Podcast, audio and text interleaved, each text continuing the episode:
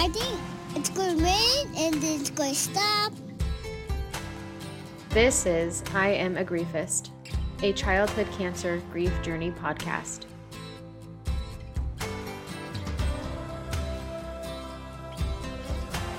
Okay, I think we're back. Okay, Hello, well, welcome back. Hello, welcome back. We are back with Michelle. Michelle sharing about David. And so we like to come back and talk about, you know, what happens right after. What happens? We had shared, you know, it was like a gut check when my sister didn't bring the baby down the stairs again right away, you know? So what was that like for you and your family and adjusting to that? Well, you know, it's hard. I mean, it, I just, like I, I said to you, I think when we were starting, you know, my son died 21 years ago. And Mhm. so as I was preparing to talk to you about this, you know, I, I had to really think back and I was reading my journals because I, I kind of wanted to remind myself. And I was noting in my journals how much I was thinking about my thinking Mm-hmm. because I'd never been through this before and was keenly aware. I'm, if you've ever done strengths finders, Mhm. um, I'm connectedness and introspection and you know i'm so much in my head and as an educator as well working in early childhood you know all of this was so much of my thinking was about my thinking where i would think about how devastated i was and yet was living anyway Mm-hmm. Yes. Mm-hmm. and I think for me, I, I remember the word that I, I mean, and it's still, it's not a, it's not just back then. The word is surreal, isn't Mhm. it surreal Mm-hmm. to go through your regular life and, you know, get done with something mundane and think, I, I used to think, I don't believe I just did that. Like, Mhm. the world is okay or the world Mhm. is normal. Shopping, shopping was in the grocery store was such a big one where I think nobody knows I my son died. Mhm. Everybody's just here shopping like it's just normal. And Yes. It's not normal. Yes. You know, Right. can anyone think the world is even okay? Mhm. It's this idea of living a reality that you don't see around you. Yeah. I, I early on sort of thought about this metaphor, especially because, as I mentioned, I was an early childhood parent educator and I did go back to work at, at some point. I don't, honestly, I don't even really remember how soon I went back but I was with families who had children my children's ages after my son died. Mhm. And so we would talk about child development issues and sibling issues and they all knew what had happened to me and they would say, "Michelle, how can you do this?" and I would say, "The fact that I lost my son too soon, it just reinforces why it's so important Yeah. that we pay attention to you know to our children Yes. growing up and and that's why these conversations are so important and Mhm. Why I do what I do because these our children are so important and losing a child and sometimes I'd get you know of course I'd get weepy and I would just say to them don't worry you know of course I'm going to get teary and but you know I'm okay I mean this is this is our life Yes. after we lose a loved one uh, uh, love it lose a child in Mhm. particular Mm-hmm. And so I had this metaphor that I was skating on a frozen lake and it was beautiful and the the ice was, you know, sparkly and I was skating beautifully. I was doing figure eights and I was just skating and people were just marveling at me skating. And ever so often I would crash through and nobody would notice it and I would just crawl back out again and start skating. Mm. But right under this beautiful, smooth ice, it was black. Mm. Um, you know, right under the ice, it was black. If you look on a frozen lake, I grew up in, you know, northern Minnesota. We've got lots of frozen lakes in the winter and it's black under there. And I thought I'm always skating around just a, just an ice layer between the world I'm skating in and the loss of my son. Mhm. And That's beautiful. the way I skate every day. Yes. And once in a while I fall in, and a lot of times people don't even notice. Yes. And I pull myself out again and start skating, and they see me skating and think, oh, you're skating beautifully. And they don't even think about what's right under my feet. Mm-hmm. That's really good. That's beautiful. Yeah. I, I don't, yeah. you say that so beautifully. Like I can't, I don't have another word for it. 'cause it- Eloquent. Yeah. Eloquently. Yes. so It's- the thing is, is that's exactly how it feels. Though. yeah. That's exactly how it feels. Yeah. and Masking. people just Mhm. see, you know, they see us, they see us skating and they don't know any of the rest of it. And that's one of the hardest things, as you know, about grief is that, I I mean, for us as grievers, it's we are absolutely devastated and broken. We couldn't be more devastated and broken.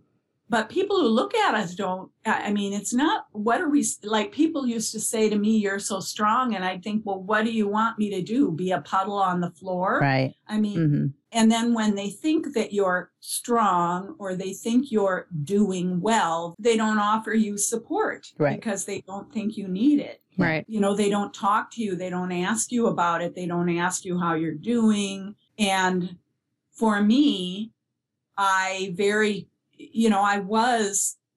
I, re- I was reading in my journal that I was a point where I was questioning the fact that I had the peace that I had. And I was saying, I wonder if I'm gonna crash at some Mm, mm-hmm. Mm-hmm. and then I wrote, I don't think I'm going to because I know myself. I'm not going to crash. And I knew I wasn't going to crash, but that doesn't mean I'm not just utterly devastated. Yeah. And then my daughter was, of course, my focus. And I will just share that because I guess this is relevant, but I don't want to share a whole lot about it. We went through, as a family, as I shared with you, we went through David's journey very closely as a family. And when we went, you know, people at the hospital saw us kind of as this ideal family because we had Deanna there and we were mutually supportive. Um, but our marriage had had some strain and we ended up getting divorced very soon after my son died. It was not because, uh, you know, I want to hastily add that we were not a statistic that people like to talk about where, Mhm. you know, parents often get divorced after a child dies. That wasn't our case because we actually were mutually very supportive of each other even after we divorced. There were other things going on that were the reason for our divorce. That meant that I, I did have full custody of my daughter. So I was raising her as a single mom. Her dad was involved in her life, but I was, she was with me. Yeah. And so I was very focused on her. hmm And I shared with you, and I don't remember how soon after, it was relatively soon after David died, that Deanna said to me, Mommy, half of me is gone. hmm And I was, uh, you know, that her her development as an early in her early childhood years was what I was all about. And of course, I thought, okay, this cannot be. She's got her whole life ahead of her. What do I do with this? Mhm. So I really early on was living my own devastation, but had this mission, had this this three and a half year old in my house who lost her brother. Her dad was now gone too. And she said half of her was gone. And it was my job to make sure that she grew up okay. Mhm. So, you know, I've thought at this, at this point now, all of these years later, I think back about what I did for myself because what I tell families now is how important it is. I mean, self care is first and foremost what we Mhm. need to do. And I, again, I think my relationship with my church, I was involved. I had a lot of support there. We had been there. They had actually, I didn't mention that David was actually born by emergency C section. Oh. I had 40 hours of labor. him. Whoa. And um, he was born on a Sunday morning by emergency C section when I started having problems. And the church, what church was in session, and my husband called the church and they prayed for us while I was going through this C section with David. And Mhm. David was born beautiful and healthy, and his APGAR scores were great, and everything was fine, and I was fine, but it was very scary. hmm Yeah. But they were there from the beginning. And they were there, you know, for Deanna and me over, you know, in those early years too. So I just, I guess I just kind of put one foot in front of the other. Yeah. And ever so often, I would think about the fact that I was living, even though my son was, was dead. You know, I mean, I know you understand that. I Yeah. think that we all do that. It's like on one level, we're living, and then we say, oh my gosh, how? How am I living? Yeah. Uh-huh. I'm remembering something else I need to tell you about. And that is, you know, David died in May.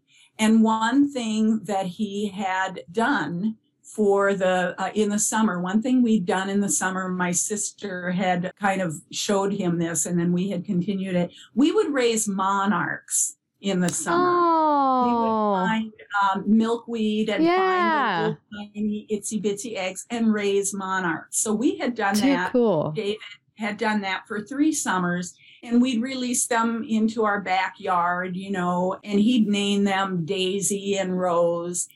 And the August, he died in May. The August that after he died, my sister was over and she was out in the backyard with Deanna. And she called me and said, Michelle, come out here.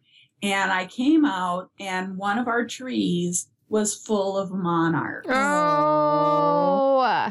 And this had never happened before. You know, they go to Mexico and do this, but I'd never seen this before. And I actually had a book that was called On the Wings of a Butterfly. Oh. A beautiful book. It's about a little girl. I, I think she had cancer. She was sick from something, and she had a pet caterpillar and she started to be uh, feel uh, funny, you know, and the caterpillar started to feel funny. Uh, you know, something was happening to them, and she died. And the caterpillar, meanwhile, had gone into a cocoon and came out as a butterfly. Mhm.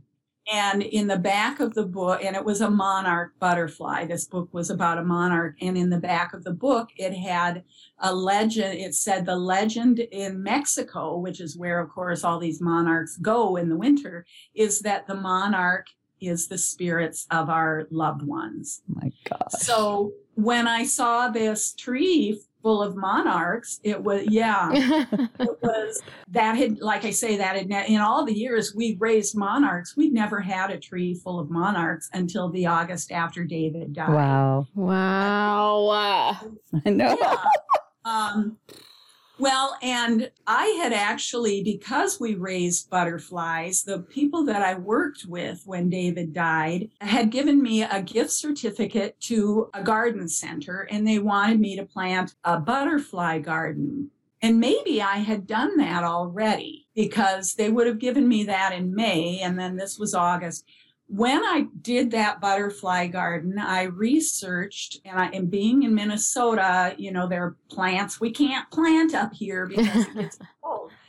I really wanted to plant a butterfly bush, and they said the the buddleia bush, and they Take note. said That's for your that garden. You have one? Are you No, she she does the milkweed and she does everything Oh. monarch. So I'm telling her to take notes because I'm sure she's gonna add this to her garden Well, the problem is, is that they So- like the butterfly weeds. They they eat them all up. yeah, It's crazy how much they eat. yeah. Anyway, well, go ahead. Milkweed is what they Yeah. The milkweed. Yeah. The milkweed. and so i so i you know i put planted some milkweed and i also wanted other plants hmm and so i wanted this butterfly bush and people said uh, i got kind of conflicting messages as to whether i could plant it or not and, and expect it to live you know to, to survive in our through our winter because it's a perennial well i decided i and i picked out all these different plants and took them up to the to the garden center and they they i had a phlox and they said oh phlox gets mold Mm. um, or they first they told me i had too many plants for the area that i was planting okay. they said phlox gets moldy i don't know if that's the best or whatever i don't remember how the conversation went but at some point they told me i told them why i was doing this butterfly garden and they told me that there was a david phlox and they said and the david phlox does not get moldy Oh. Oh my goodness. so for my garden, I bought this David phlox. And not only was this the butterfly plant, but its, you know, its scientific name was Buddleia davidii. Oh my God. And I didn't find this out until I was I had thought I'm going to buy it anyway. Oh my goodness. So I had my butterfly garden with my David plants in it. Oh my gosh. And I, I probably did do that right away. So that was probably planted when the butterflies got in the tree. But that's so that's my butterfly story. Love and I know it. a lot That's of cool. people have butterfly and dragonfly stories. Yes. That's But, yeah. amazing. It is amazing. And those are all things that help us Yes. you know on our because again what what are the chances you know of of those plants with david's name on them Right. And, um, yeah so i had my daughter and i was very focused on her i was still doing my early childhood parent education and was recognizing i mean through this whole journey you asked earlier if i had had any you know loss in my family cancer in my family and no i hadn't. So this whole journey the hospital journey and the grieving journey was all new to me. Mhm. and I was, you know, keenly aware from the way my two children interacted and what Deanna said to me afterwards that it was hugely impactful for her, even as a very young, you know, even as that 15 month old that was so despondent. Mhm. And so I tackled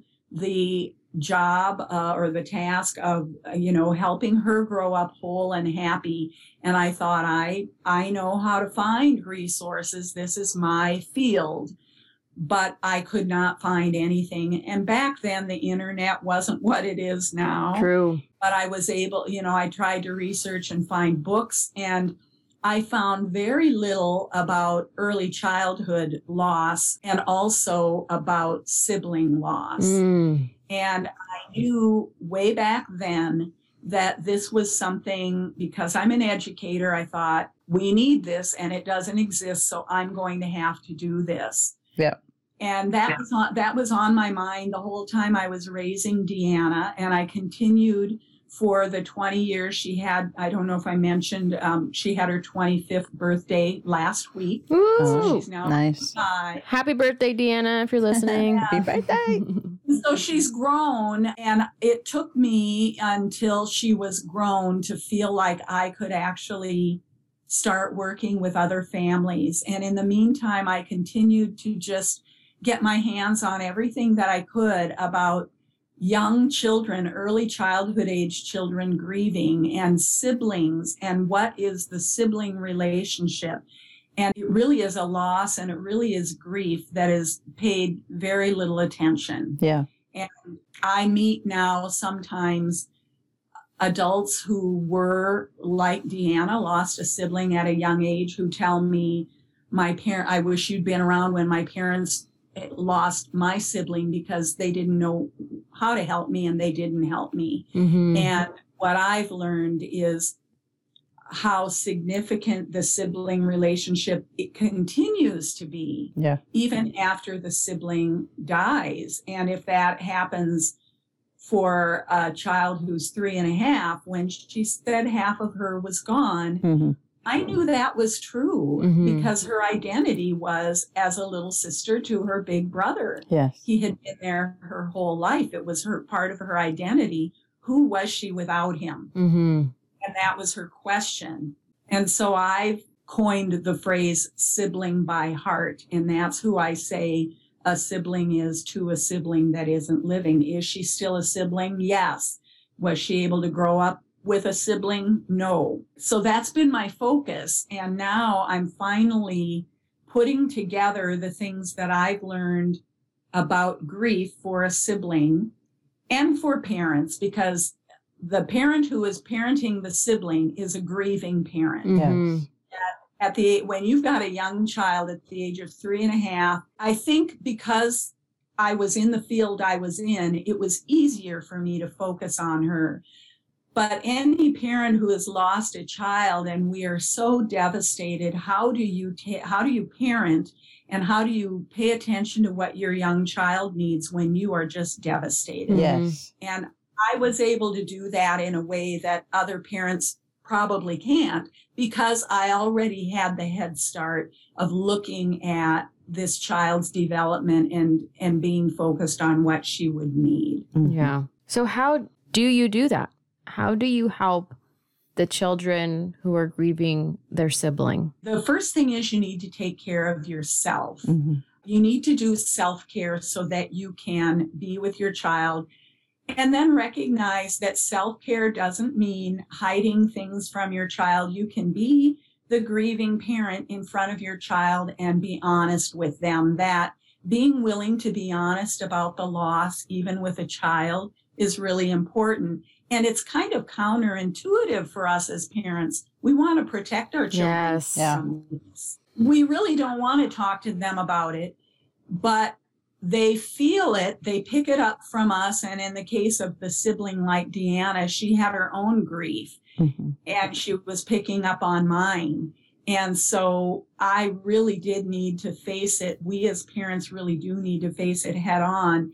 And one of the things I learned about grief, because I didn't know anything about it, I just knew what everyone else knows when they encounter it for the first time. And much of that is not helpful. There are a lot of ideas about grief and how we should do it that are not helpful. So I learned that we need to face grief, that no matter how we feel about it, we need to face it, and that that's the best thing we can do. It feels painful and it doesn't feel like the best thing, but Mhm. it really is.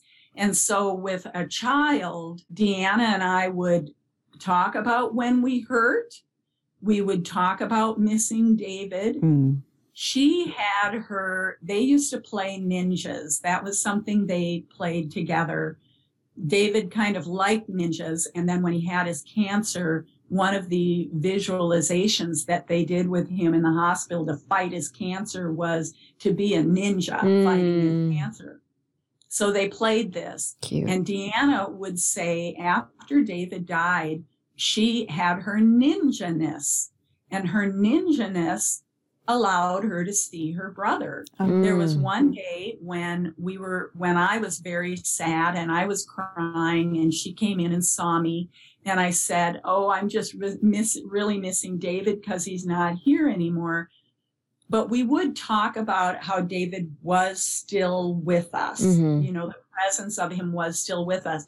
So I kind of corrected myself and I said, I mean, you know, he's not physically here, so I can't get hugs from him anymore. And she said, Oh, mommy, he still hugs me.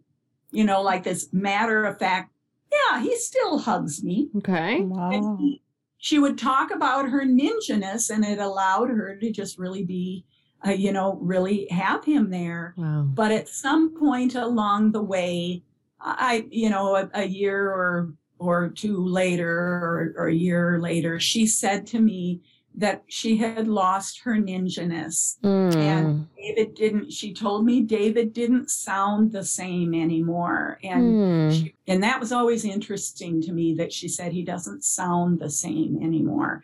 And she didn't have her ninjaness and she just really couldn't connect with him anymore. He sort of Wow. Faded away for her. There's an idea about grief, and way back in I don't know, the 1950s, 40s, whenever Freud was doing his thing, he really encouraged us with grief to move on. You know, that's where so many of that, so much of that advice comes from people is this idea that he perpetuated that healing from grief means moving on and, and being willing to let go of the relationship. So people have always tried to do that. Mhm. There's a newer take on grief called continuing bonds. Have have you heard about No. Well, continuing bonds is instinctively, I I say it's instinctively what a griever knows, which is I want to hang on to this That's it. relationship. Mm-hmm. Mm-hmm. And not only do we want to, but it's healthy to do that, to remember, you know, to do those things that remember our loved one that we've lost, whether it's a, a ritual that we do, whether it's remembering their birthday in a certain way every year, their death day in a certain way every year, Mm-hmm. whatever it may be, that this is healthy. And for siblings, it's particularly healthy because it's the way that they can carry on this sibling relationship. And for Deanna, it was so helpful because her brother grew up for her. She she kept her big brother even though he wasn't here to grow up with her. And that is just really a helpful part of healing that I'm so glad that we are now recognizing because I still talk to people whose family tells them you should take all of those pictures down. What are you doing keeping all of their, you know, you're still got their belongings and things. That's not healthy. You need to get rid of it. No. yes. And we as grievers know that. We know it makes us feel better, but sometimes we're made to think that there's something wrong with us because we're not letting go. A lot of grievers struggle with that because that's what quote unquote well meaning people will tell them. So I was glad that I learned that from Children's Hospital and that I should talk to my daughter, let her know how I was feeling and have conversations with her. And even though she's very young, that's one of the first things Wow. that adults can do is just be be open about our own feelings and ask them, you know, are you I'm really missing David today. Are you missing him too? Mhm. What what do you do when you're missing David? Or, you know, and and open up these conversations so that kids can talk about how they're feeling too. yeah.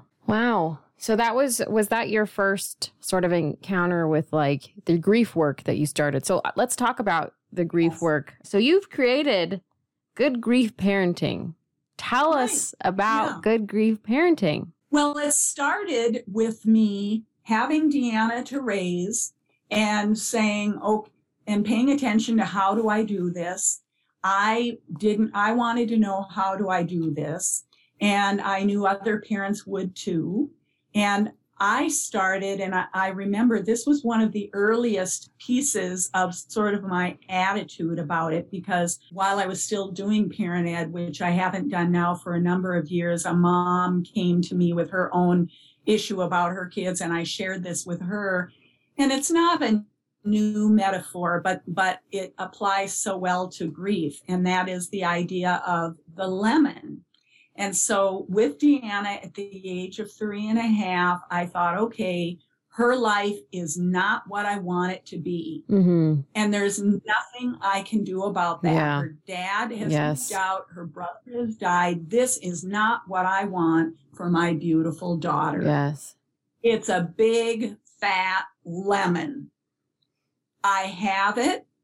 There's nothing I can do about it. I have this lemon. What am I going to do? I can either bite into it whenever I think about it. I can bite into it and it's going to be bitter and sour and I'm going to want to spit it out. Or I can say, you know what? I'm not going to deal with this lemon. I'm going to pretend it's not even here and I can put it on the on the counter in the kitchen and I can leave it there, not pay attention to it, let it sit there and eventually it will rot and it'll start to stink. Mm. Or I can hold this big fat lemon and say, "Okay, what can I do with this big fat lemon?" And I can slice it up and I can add sugar and I can add water and I can stir it and we can have some good lemonade. And it can be refreshing and it's what we did with the lemon. So the whole time I was raising her, I was feeling like I was making lemonade if something wasn't the way I wanted it for her and I and I still have my temper tantrum moments where I, even now, where I will say, I just, I don't want Deanna to not have her brother, Mhm. let alone I don't want to not have my son. Mhm. But even now, I still see so many ways where I think I want her to have her brother right now. Mhm. But we had to make lemonade. We had to do a lot of adventures when things weren't the way we wanted them. I'd say, you know, we're on an adventure. So eventually I had to look at this and say, okay, from what I'm learning, what can I give to other parents? And I quickly realized, and I was focused on the parenting piece because that's what I did with, um, you know, for my career in my in my classes, and I was focused on the early childhood age because as I started to see more resources coming out for grieving children, there's more now than there was 20 years ago. There still isn't a lot for siblings, Mm. but what there is is for older children, you know, elementary school age kids and teens. People recognize their grief, and there are social workers and counselors that work with these kids. But there isn't a lot for the early childhood age for the child who says half of me is gone. Right. And so I'm focused there and I'm focused on the formative years and parenting in the formative years. And I tell people, you know, you need to start with your own self care. And I realized that the place that I needed to start was the beginning part of what I got, which was recognizing all of these things that are not helpful about what we believe about grief. Let, you know, people don't, people would say, I wanted to call you, Michelle. I was thinking of you, but I didn't want to bother you. Mm. I'd always think, oh, I wish you had, you know, I would have loved for someone to call me. I could have Mhm. really used that knowing that someone was thinking about me. Maybe I actually wanted to talk about it. And so Mhm. There's some of these ideas we have about grief and grievers that is just not helpful. So in my program, Good Grief Parenting, aside from the self-care piece that's so important, I also want to orient parents first and foremost to how they think about grief and what might be holding them back from grieving in helpful ways. And so we look at a lot of the ideas about grief and I I actually have four what I call four heartbeats of my good grief parenting framework. And the first heartbeat is good grief beliefs. And it uh, helps adults recognize all of these things that I've already said, that our impulse is to protect children from grief, but that's not the wise thing to do. In fact, I go further to say that childhood is the best time for us to learn about grief Mm. because we're all going to be exposed to grief, not Yes. necessarily death of a loved one, not necessarily that loss, but grief is a response to a loss or a change when Mhm. something is different and it's gone for good. And we all experience that in childhood, and adults usually try to help kids just get past that bad feeling Yeah. if we can instead help them to understand that it's normal and natural to feel those feelings when you've lost something or something familiar is gone that's important to you, we can help kids learn how to cope with grief so that when they're our age, you know, I had to learn as an adult how to do this. Well, Deanna already knows how to do it. Wow. I'm so glad she's got that. And so, first and foremost, learning good grief beliefs so that we can help our children learn that.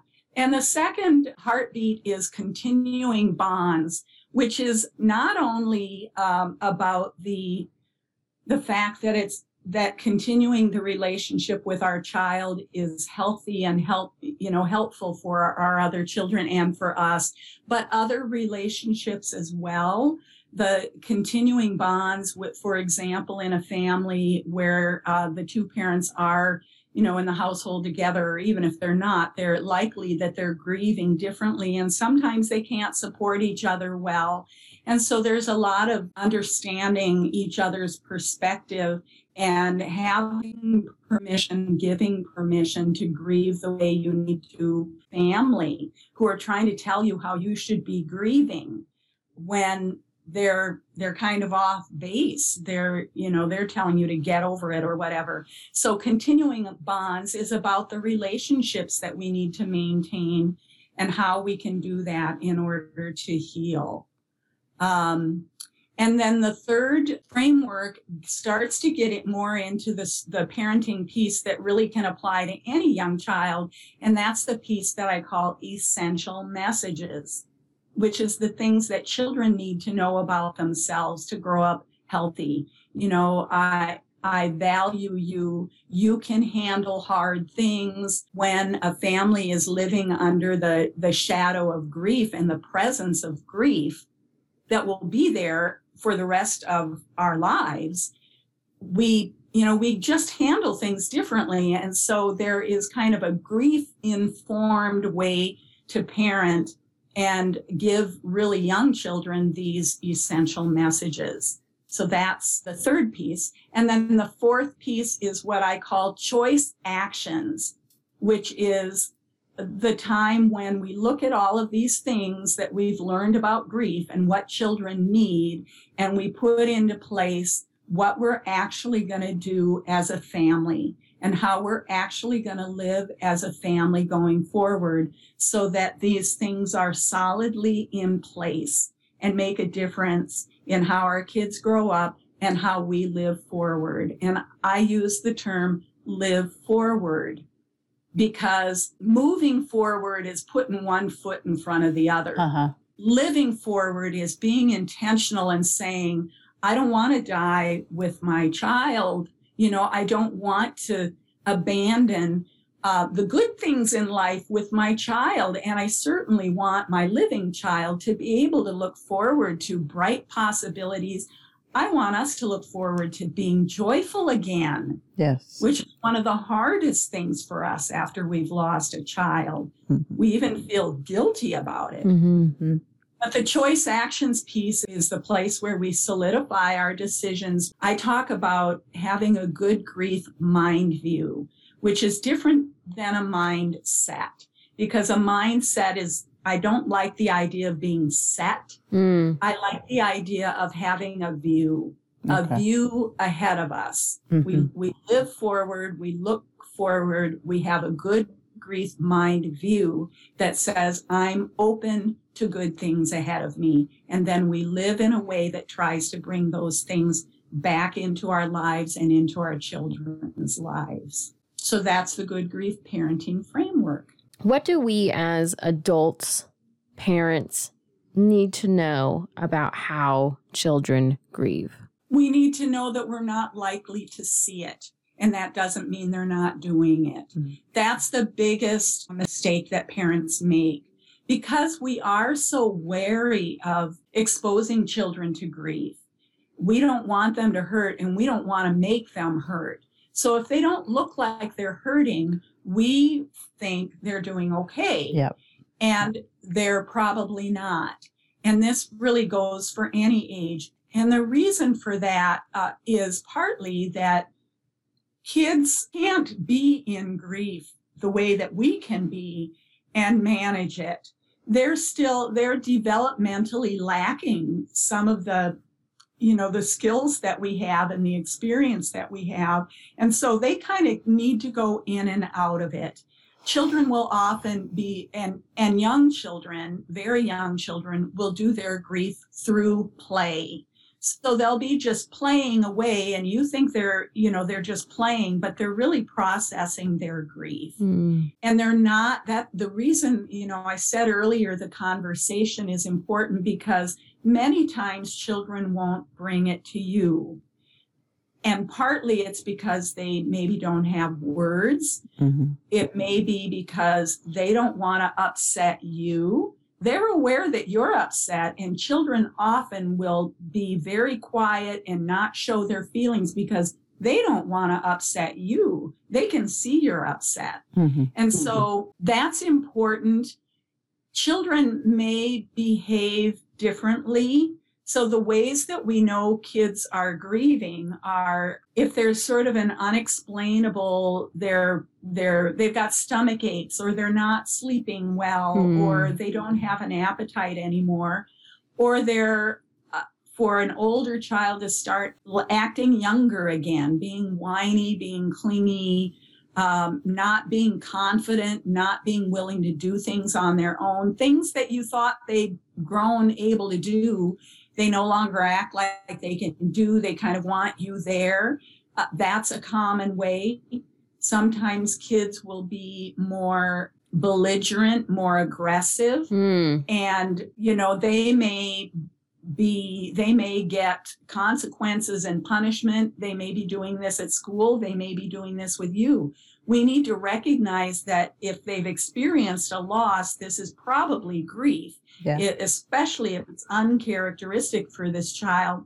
So the conversation we need to have is this isn't like you. What what's going on? Are you feel and even asking them are you feeling mad because david died? Are you feeling sad because your friend died? Are you you know what are you what are you thinking about right now what are you feeling right now and helping kids get in touch with how their body feels the other thing i would say about deanna is that if she had not said to me, Mommy, half of me is gone, I would not have realized how deeply she was grieving Mhm. because I didn't see her cry. You know, she cried when she was missing David when he was still alive, but after he died and she was a little older then, I didn't see her cry. She was very well behaved. In fact, she was so well behaved that we would say to her, It's okay for you to be upset.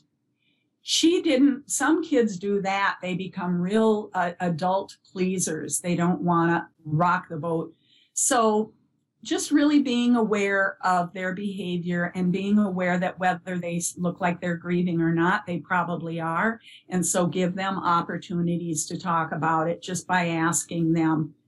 And you can say, I'm feeling really sad. Do you feel sad too? If you don't know how to open the conversation, they may talk to you or they may not. It, that doesn't matter. You're telling them it's okay for them to talk, and that's Mhm. what's really important. You talk about mistakes. You talked about biggest mistakes parents and adults make regarding children and grief. What do those look like?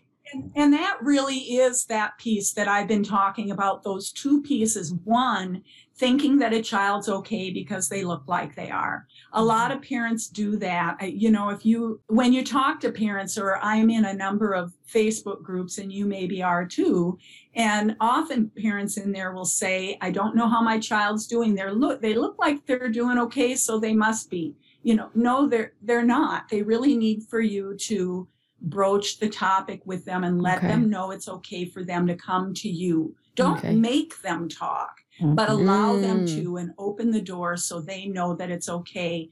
Especially young children may not have the vocabulary now, but eventually they will. And then they'll know they can come and talk to you then. If there's been this silence and no one's talking about it, when they get older and they have, you know, their understanding of it is going to change as they grow up. And if you haven't made it a safe place to talk about this, then they will never feel they can talk about it Mm. and they won't be able to process it with you. So one mistake is believing that. The other mistake is not having conversation and making that normal. The third eh, mistake is avoiding the words death and dead. I've heard that a lot recently. Tell me uh, about that.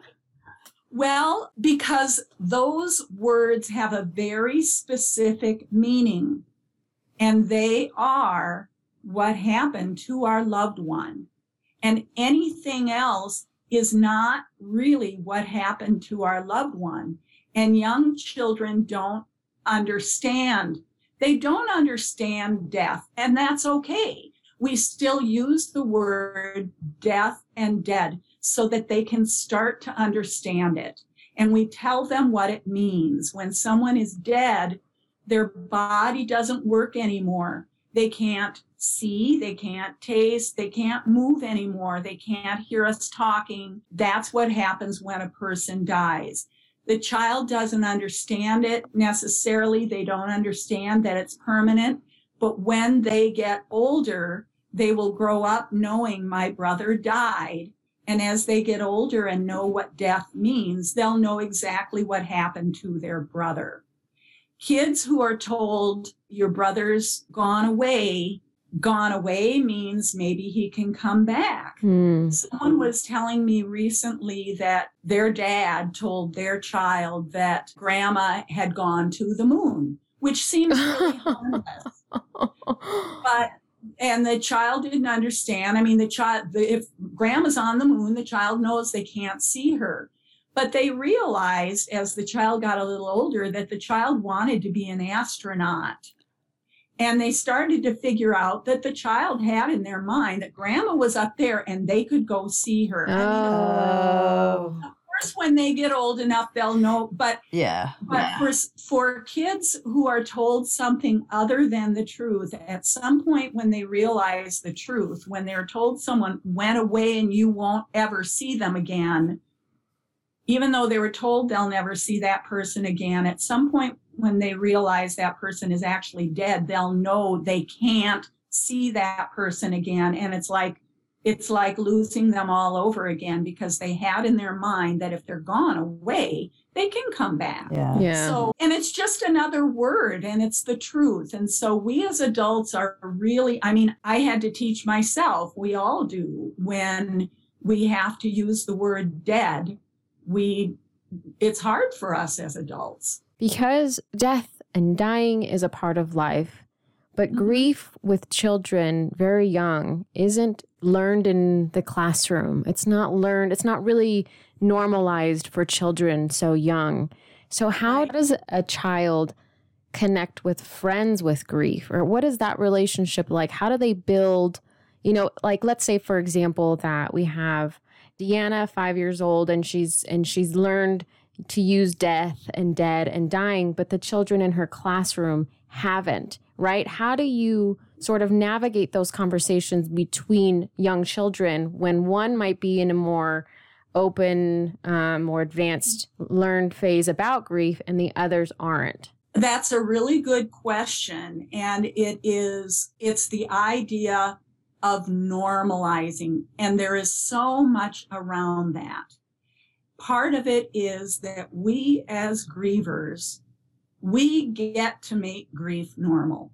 And so when Deanna lost her brother and she'd go into a new classroom, I would always tell them she lost a brother. His name's David. She may talk about him. We talk about him at home. If she talks about him, you will talk about him with her. I mean, it's just like this is this is part of her reality. You know, I don't never tell people that we use the word dead. We just use the word dead. Mhm. It it's the it's the accurate word. Mm-hmm. And I also just really encourage grievers because one of the hardest things for us is dealing with how other people have such a hard time with grief. Yes. We've got our own grief, Yes. and half of what we do is try to make other people feel better Yes. or walk on edge, eggshells because we don't want someone else to, you know, we don't want a conversation that we're having with someone to suddenly take a left turn Right. Mhm. because they realize that our child died and Yes. they don't know how to handle it. Exactly. And we deal with that all the time. So I just encourage us as grievers to just name the elephant in the room. Mm. People would often ask me if I'm comfortable talking about my loss, and I'd always say yes. I talk about it. I'm very comfortable with it. I talk about it. It's something I talk about. It's something De- Deanna talks about. It's just, it was part of her life growing up. We just talk about it. So we model that. Mhm. Uh, and as I said, when I was with my moms in my classroom, I would say, we're not going to avoid this. And if I get teary, that's okay. That's just what I have to do. But I just really want to embolden grievers to say, this is our family's experience and this is how we handle it. We talk about it. And I then also encourage people who are support people to not go away because so often support people do go away. They don't know what to do. They're so uncomfortable. And instead, I encourage them to just say, I don't know what to say to you right now. I'm so, you know, I'm, I'm just really think, feeling for you. I don't know what to say because they don't have to say anything. But if they let us know that they acknowledge what happened to us, that means so much just for them to not ignore it. Yeah. So that those are the two sides of the coin that in the work I do whenever I have an opportunity, I try to educate people about this for the person supporting the griever to not be afraid of it. One of the one of the best things someone can do for us is mention our child's Yeah. name. You know, they they're afraid to do it because they're afraid they're going to upset us. No, you're not going to upset me. I think about it every minute of every day Right. to know that you think about it sometimes too is a gift to me Mm. you know so i help people understand that and i still i will say this too even though i've lost a child i still am awkward with other people you know sometimes and i still want especially when we're in this field now you're you're contributing to this. You're supporting families who have lost children to childhood cancer. It doesn't mean that you or i really you know know anything more than other people do but we're just looking at it through a different lens. Mhm. and you know i sometimes i want to help a family too but i can't. I we just have to know that we can't. Just being the caring presence is really all that we can give them Oh, Michelle, I have so many more questions I want to ask. We'll talk about this on the next one, but I'm really interested to know if you've done work with siblings, not just siblings, but also friends of children that have died, and seeing what your perspective is on that and if we should approach it similarly to how siblings grieve. So when we come back, I think i we'll think that's a really good question let's talk about that. All right. We'll do this again on the next one. Okay. Very cool kid. Love you.